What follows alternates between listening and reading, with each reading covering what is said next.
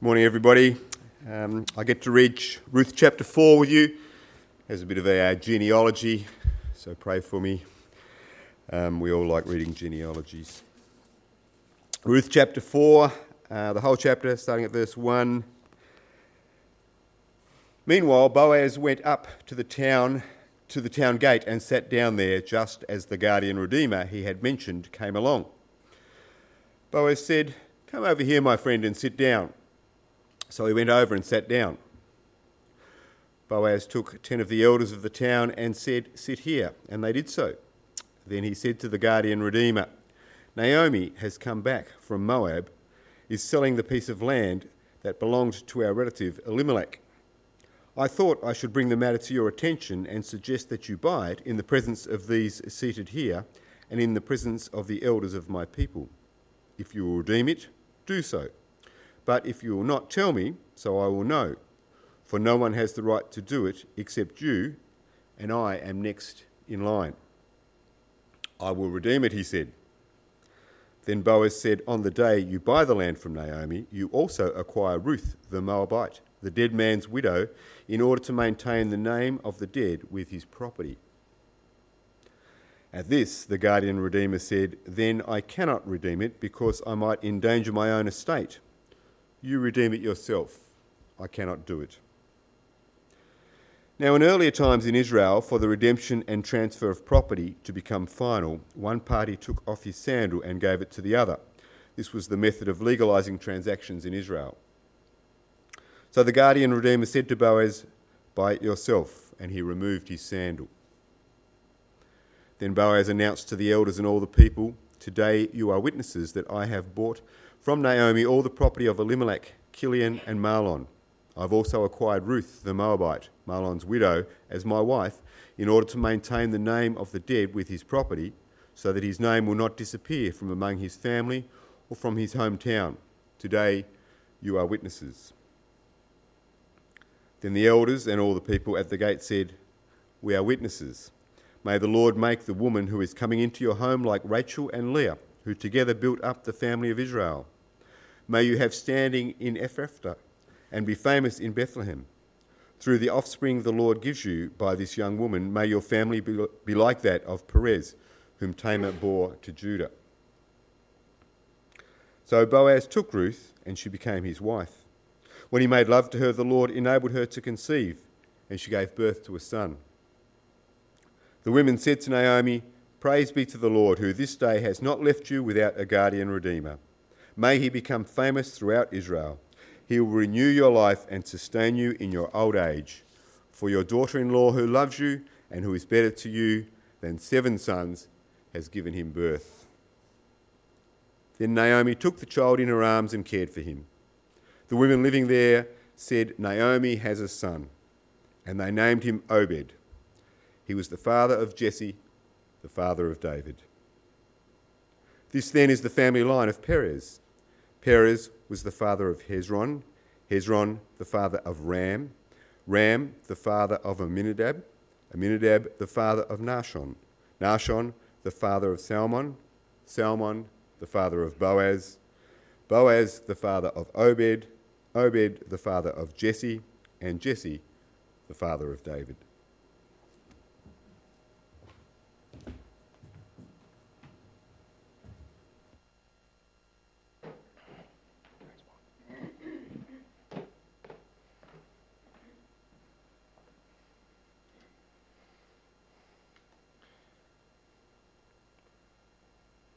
Whoever was going to get this Bible reading today got the names and the genealogy, so well done, Mike. Excellent job working through those.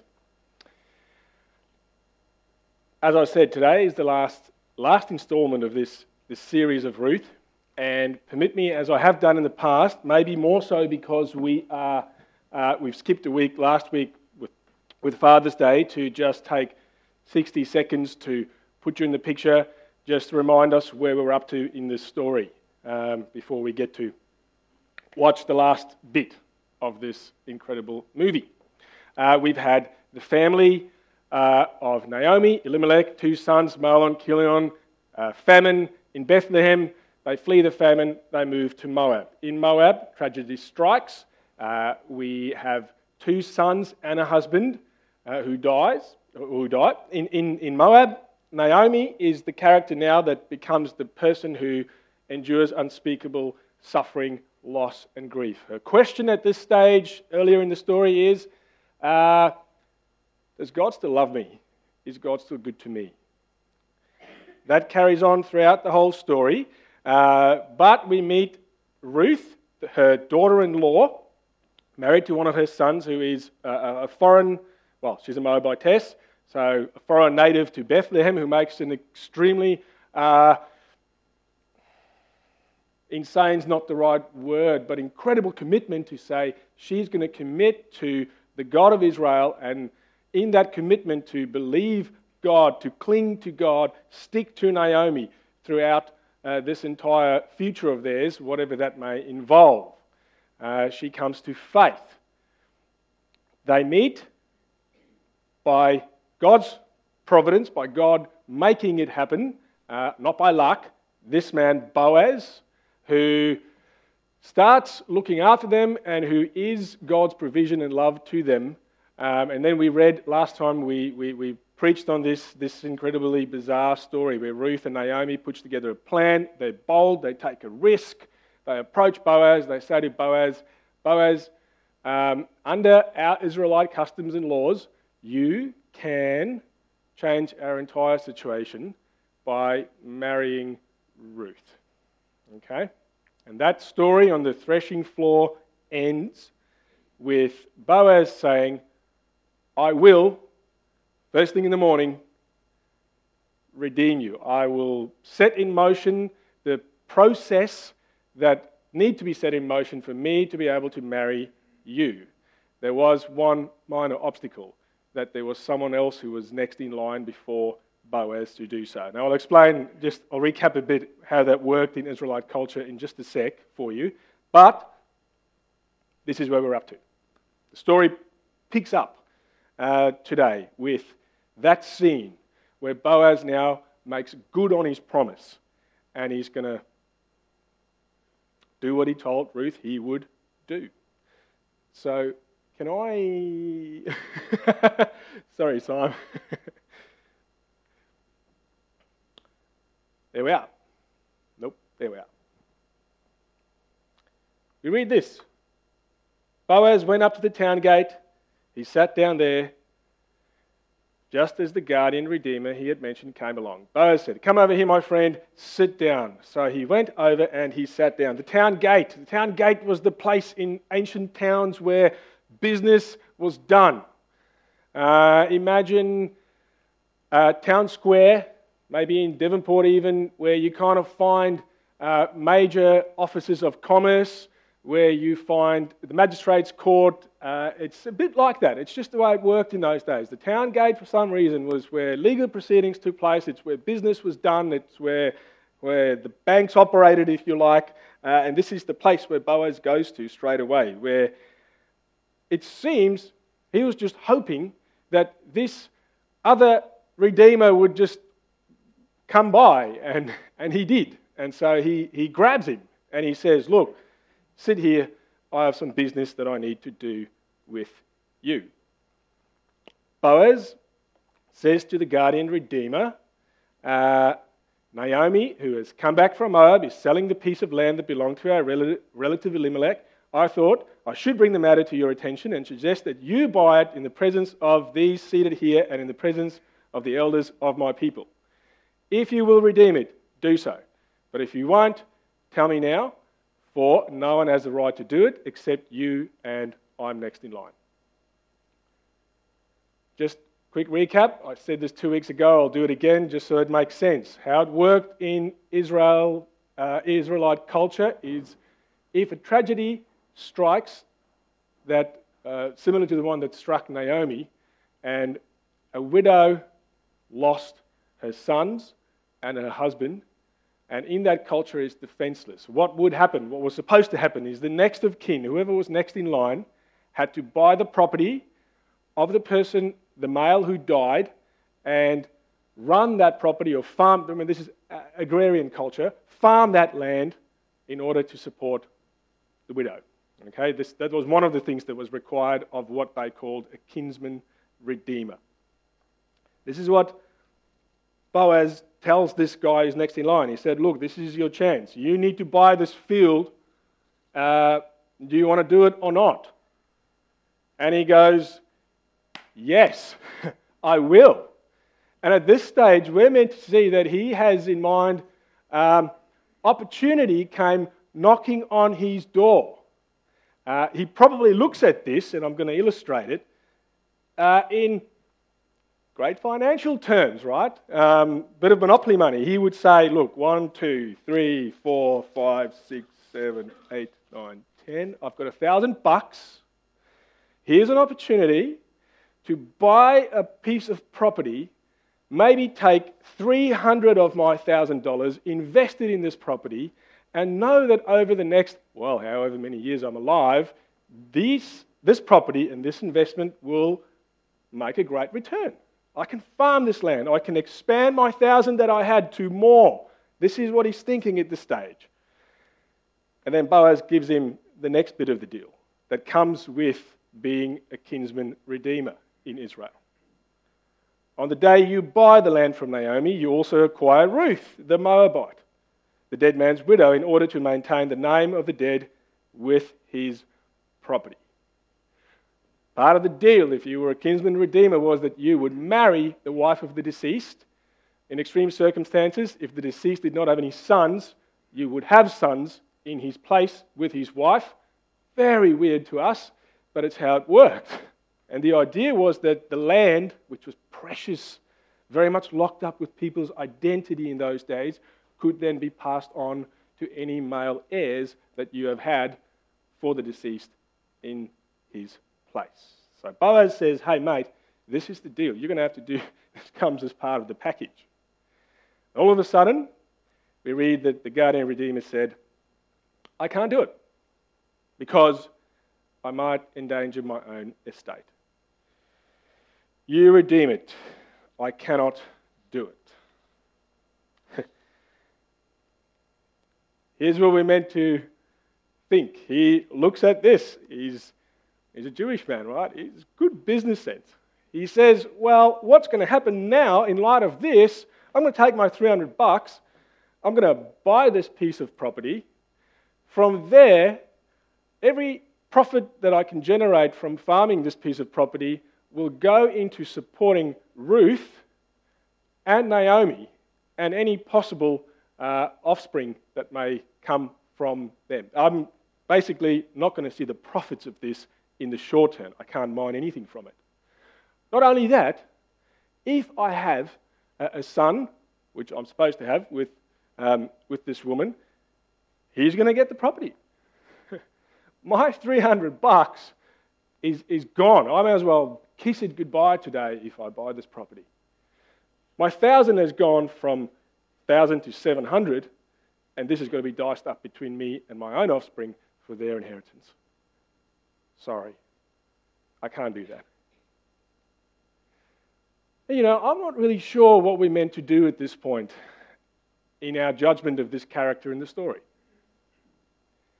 But you know, at one level, he's doing a perfectly ordinary, realistic thing.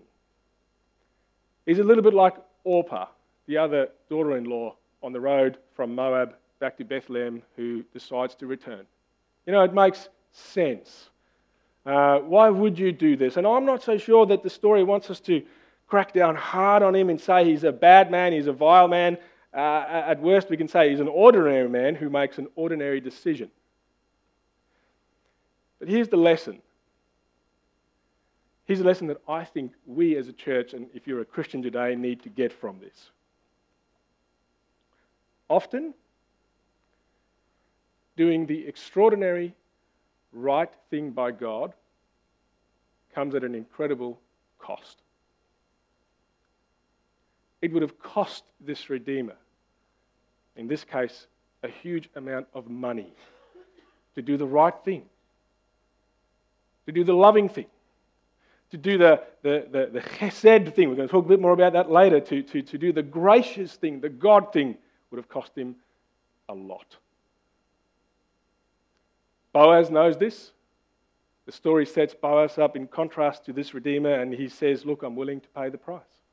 It's going to cost me a lot of money. It's going to probably lead to a loss, but I'm willing to pay the price. Church, God puts us in situations like this sometimes. He's putting you in situations like this sometimes, where sometimes we need to make a decision that we know is right.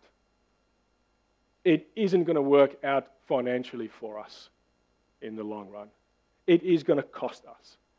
It is going to hurt us. But God wants us to do it. He wants us to be the Boaz to other people and pay the cost, pay the price that we sometimes have to. You can't do business like this forever. You can't do this all the time. Don't hear me saying that. But there are instances and times in our families, in our churches, across our world, where we need to listen very carefully to God. Like Boaz listened carefully, and he was willing to pay the price. May we do that when God calls us to. May we recognize the opportunity, and may there be in us a willingness to say, yes, I'll pay the price. In the currency of dollars, in the currency of cents, whatever it may be, may we say yes. We will. Now, I'm going to practically, as we get back and move on with the story, I'm going to skip over verses 7 to 12. You heard them as they were read. They essentially just give us a description of, Boaz's commitment from here on to take the deal. He says, I will redeem. He talks to everyone in that. I get the feeling this was a bit of a hustle and a bustle. I think people, in a small town where nothing really happens, this was a morning where, passing traffic just stopped. And they said, we've got to see this. And I want you to picture that sort of crowd just building and building and building. And in the end, Boaz looks to the whole town and he says to them, you are all witnesses that today I have taken this woman, Ruth, to be my wife. It's sort of almost wedding-like, and people express great words of blessing to them, almost like a great toast at a wedding, and the deal gets sealed, basically, right there at the town gate. What I really want us to get to, though, is verse 13 onwards, where we read this. Boaz took Ruth, she became his wife. When he made love to her, the Lord enabled her to conceive, and she gave birth to a son. The women said to Naomi, praise be to God, who this day has not left you without a guardian redeemer. May he become famous throughout all Israel. He will renew your life, sustain you in your old age, for your daughter-in-law, who loves you, who is better to you than 7 sons, has given him birth. Then Naomi, the woman of emptiness, took the child in her arms and cared for him. The women living there said, Naomi has a son. We're meant to really grasp the astounding turnout of events. This is the woman who said earlier in Ruth that God hates her, that God is not good to her. She never doubted God is all-powerful, but she doubted that God is good, right? And here, in the end, we find that her arms are full. The story all along has given us the evidence of God's faithfulness. The Hebrew word is chesed, God's faithfulness to her all the way through breaking the famine in Bethlehem, through giving her Ruth, this beautiful description that's worth 7 sons. You know how valuable that is in Israelite culture to say that someone is worth 7 sons to you. And the people say that of a foreigner. She is worth that much to you. God gave Naomi Ruth. He gave her Boaz and eventually this child. Is God good to Naomi in the end? If we return to that question, well, yes. God was incredibly good to Naomi. Even though she, no doubt, still at that stage carried the scars and the pain of her loved ones that were lost, and even though God's goodness was found in her life totally different to the life she had imagined for herself, her answer would be, yes, God is good to me. I want to return to that again today for you if you are in Naomi's position. The story invites us again today to be like Ruth. Cling to the fact that God is good. The scars of what happened to you, the hurts of what was done to you may be there forever. But still, God is good. Still, your life, I think we can say today, will turn out good. God will redeem it. It may not be the life you thought you'd live. It may not be the life you wanted to live, but He can redeem it. He can give it to you. And for you, in whatever your hurt is, in whatever way you are like Naomi, I pray that we will all, as your faith community around you in months and maybe years to come, stand around you and say, praise God who has not left you. Praise God who has redeemed your life and your situation, here and now, in this world, in this age. And now, the story moves to a conclusion, as the whole book of Ruth now moves to a conclusion. In some sense, everything we said up to now in Naomi's life had to do with what happens in this life, what happens here, now, the situation of Naomi's life, her immediate pain, her immediate needs, her immediate redemption of the circumstances of her life. We're talking about your life, the immediate circumstances of your life, the needs you have, and how God wants to restore the circumstances in your life here and now. What happens now, towards the end of the book of Ruth, is it zooms out and it starts taking this panoramic of all of life. I want to zoom out now with you, so please come with me as we look at the last bit, which is the genealogy. I don't know about you, but it seems like a very strange thing to have. Why have a genealogy at the end of a love story? It almost seems out of place, like it's there by mistake. But it's not. Here's why it's there. And if you're new to Christianity or new to church, please bear with me as I zoom out and talk about the big picture of the whole Bible. One writer, David Webb, says this: by the end of the story of Ruth, we've gone from the chaos of the Judges period to the calm of Bethlehem. We've gone from the apparently unfixable problem of Israel's constant sin to the birth of a Redeemer who will bring peace. Who can help but see here the work of a sovereign God who never gives up on His people in spite of their sin? And who cannot see here the great, reassuring and shining truth that chaos is not all-powerful, but God is? Just zooming out a little bit, in Ruth and Judges, we can see how God takes the chaos of the Judges and He brings in the calm and the peace of Ruth. Let's zoom out even further. Zoom right out with me, if you will, to the beginning of the Bible in Genesis, where we read, the story starts, the earth was formless and void. There was chaos. And out of the chaos, God created something new. He created life, something beautiful, something full, whole, and ordered. And then throughout, if you imagine this is a timeline of the whole Bible, throughout the rest of that entire story, God is bringing order out of the moral and the spiritual chaos caused by human sin. All of it is the story of redemption, where God takes the chaos and he makes something beautiful. And then it ends right over here in the end of the Bible in Revelation, where we read of a new heavens and a new earth, the perfect restoration of peace, of fullness, of joy, of a place where there is no tears, no mourning, no crying, no death, no pain. All of Scripture is about God taking chaos and making something beautiful out of it, the whole narrative. And guess what the key to all this redeeming work is?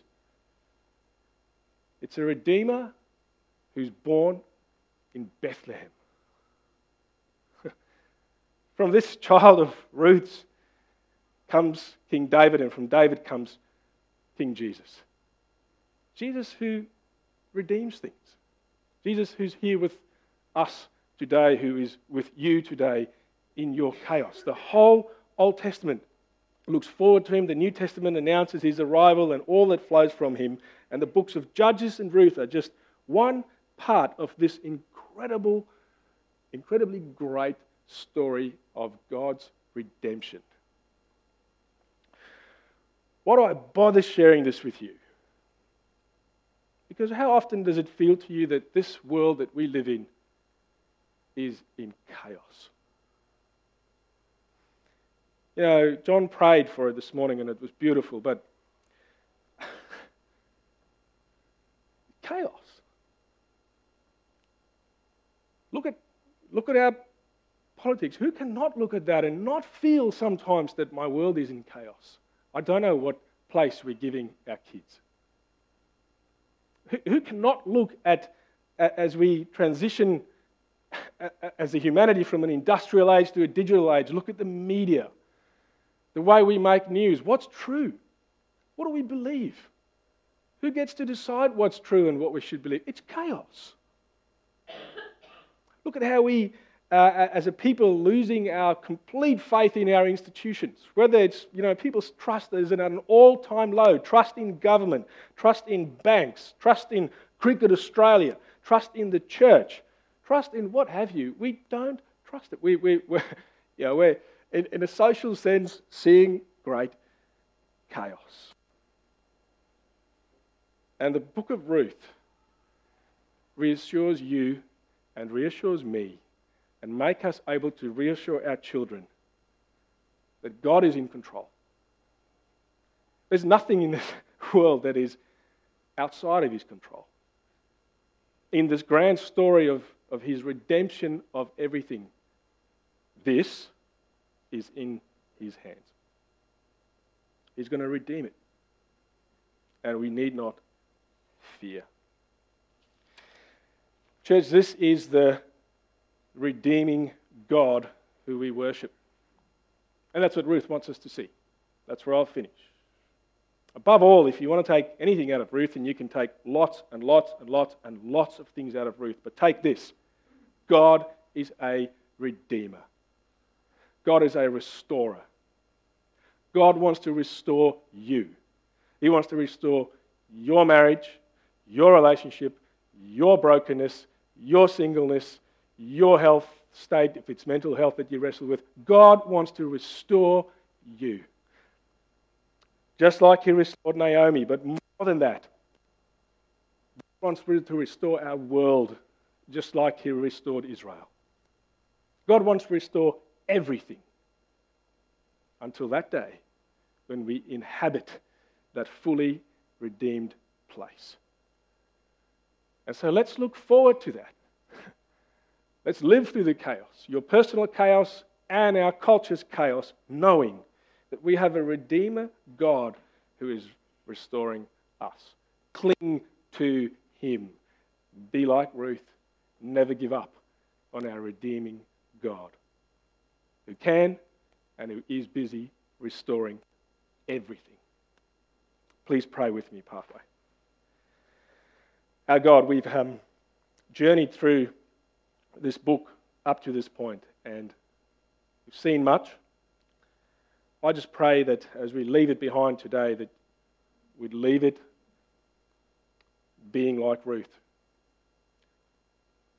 May we have a relentless, uncompromising and unshaken faith in your ability to restore everything in our lives. Father, may we not only look at ourselves, but maybe look broader and maybe look bigger. May our faith be such in you that we know that our entire world will be restored through your Redeemer. Let it give us hope.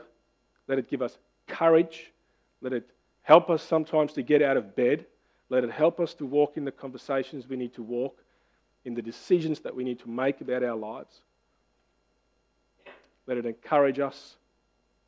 Let this message of Ruth ignite our faith, empower us to do your works, and encourage us when we are down. And this we pray in Jesus' name. Amen. Thank you, music team. I'm going to invite you up. We're going to sing one more song and then we'll finish the service. Let's all stand as they come on up.